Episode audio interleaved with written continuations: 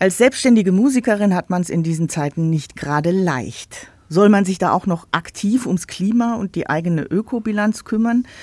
Unbedingt, findet Julia Nagele. Die Singer-Songwriterin lebt und arbeitet in Baden-Württemberg, hat an der Mannheimer Popakademie studiert und ist unter ihrem Künstlerinnennamen Jules mit eigenen Songs und CDs unterwegs. Gerade ist ihr jüngstes Werk erschienen, Kaleidoscope heißt es, und ist in Zusammenarbeit mit einer Nachhaltigkeitsmanagerin entstanden. Guten Morgen, Julia Nagele. Guten Morgen.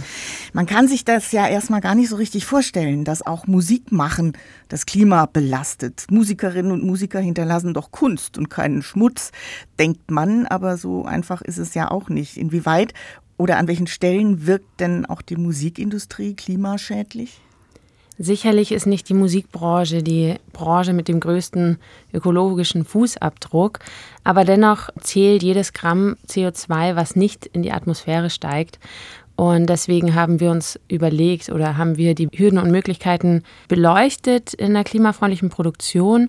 Und ich denke, in der Musikbranche ist eigentlich, wenn man mal im Großen und Ganzen denkt, der größte Impact, wie zum Beispiel das Publikum bei großen Arena-Konzerten oder Festivals anreist, mhm. das ist meistens die größte Auswirkung. Mhm, mhm. Sie haben jetzt also bei Ihrer jüngsten CD eine Nachhaltigkeitsberaterin dabei gehabt.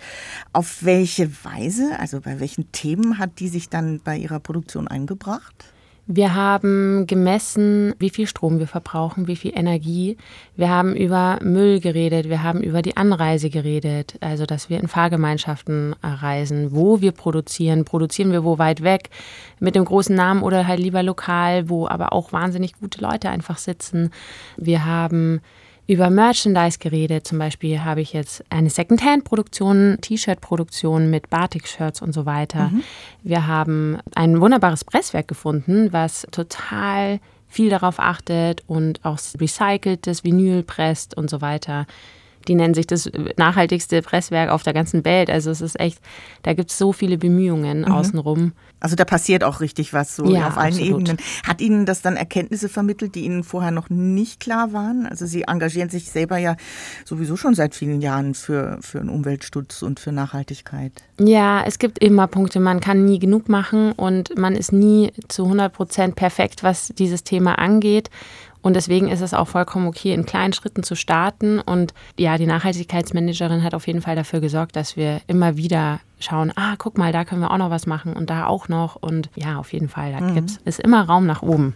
Aber manche Sachen gehen halt einfach nicht, oder? Also ich stelle mir vor, Bahnfahren, das ist ja schön und gut, aber in der Praxis, wenn man mit einer Band auf Konzerttour ist, dann braucht man ja doch meistens wahnsinnig viel Equipment, das man eben doch mit dem Auto transportieren muss. Also Schlagzeug zum Beispiel lässt sich ja schlecht im ICE in der Gepäckablage befördern. Ja, das stimmt. Also wir quetschen uns aber unheimlich gern, wir mögen uns ja auch gern quetschen quetschen uns in einen Pkw oder versuchen einfach möglichst wenig anzureisen. Und alles, was ich solo mache oder in kleinen Besetzungen, machen wir mit dem Zug. Mhm. Julia Nagele, Sie machen das alles in Abstimmung mit einer Initiative, die heißt Music Declares Emergency. Erzählen Sie mal, was ist das für eine Initiative? Das ist eine Initiative, die aus der Musikbranche heraus den Klimanotstand ausruft und aktivistisch einfach arbeitet. Das heißt, wir sind auf vielen Festivals unterwegs, vom Reeperbahn über hier in Baden-Württemberg die About Pop und klären einfach auf, suchen das Gespräch, haben super viele Tipps auf der Homepage und das Kernstück ist die Declaration, das heißt einfach, da kann man unterschreiben, den Aufruf an die Politik. Mhm. Also das Kampagnenmotto ist No Music on a Dead Planet. Auf einem toten Planeten gibt es auch keine Musik mehr. Und äh, diese Erklärung, von der Sie da reden, die kann man also unterschreiben. Die erklärt den ökologischen Notfall und wendet sich direkt an die Regierungen und ruft die zum Handeln auf. Aber glauben Sie, dass so ein Künstleraufruf tatsächlich bei denen ankommt und einen Effekt hat? Ich glaube, dass Musik einfach schon immer ein Teil des Wandels war. Also Musik war immer Teil von Revolutionen. Es war immer, es ist ein der emotionale Begleiter von einer rationalen Wandel. Mhm. Deswegen finde ich, ja, Musik kann so berühren und deswegen ist es so wichtig, dass wir auf dieser emotionalen Ebene einfach mitmachen. Musik hat eine Stimme und wir haben vor allem, also die MusikerInnen, die auf einer Bühne sind, die haben eine große Reichweite und die haben eine große Verantwortung. Manche sagen eine Macht, aber ich finde, Verantwortung trifft es besser. Mhm. Aber klar, sie, sie erreichen damit sozusagen die sowieso schon Gleichgesinnten, sage ich jetzt mal, aber die Regierungen Glauben Sie, da, an die kommen Sie ran? Durch diese gläserne Decke kommt man durch? Ich glaube, da müssen wir von allen Seiten anpacken. es steht auch da, dass man sich untereinander unterstützen und vernetzen will, also unter den Musikerinnen und Musikern, also Expertise in Sachen Klimaschutz teilen. Funktioniert das, dieser Austausch? Und wenn ja, wie funktioniert das? Ja, ich finde schon. Also dadurch, dass ich auch in die Kommunikation gegangen bin und viel darüber geredet habe, sind viele andere Künstlerinnen auf mich zugekommen, die ich selber noch gar nicht so gut kannte. Und wir haben dadurch auch Freundschaften geschlossen und haben uns einfach ausgetauscht. Hey, was machst du in dem Bereich? Hast du Tipps? Hast du ein nachhaltiges Presswerk, mit dem du schon mal gearbeitet hast und so weiter? Und es passiert eigentlich auch viel tatsächlich dann über die Social-Media-Kanäle oder auch über die Veranstaltungen, die Music Declares mhm. Emergency macht. Mhm. Wir hören gleich mal noch was von Ihnen. Kaleidoscope heißt der Song und mit dem werben Sie bei YouTube für Bäume pflanzen. Ja, genau. Wir haben damals, als schon mal die erste Version von Kaleidoscope rauskam, eine Regenwaldschutzaktion gemacht in Indonesien. Da wird sehr viel gebrandrodet, das heißt, der Urwald verbrennt, damit äh, Bauern dort anpflanzen können. Und diese abgebrannte Erde, die ist wahnsinnig komplex, um sie wieder aufzubereiten, um dass der Regenwald da wieder wachsen kann.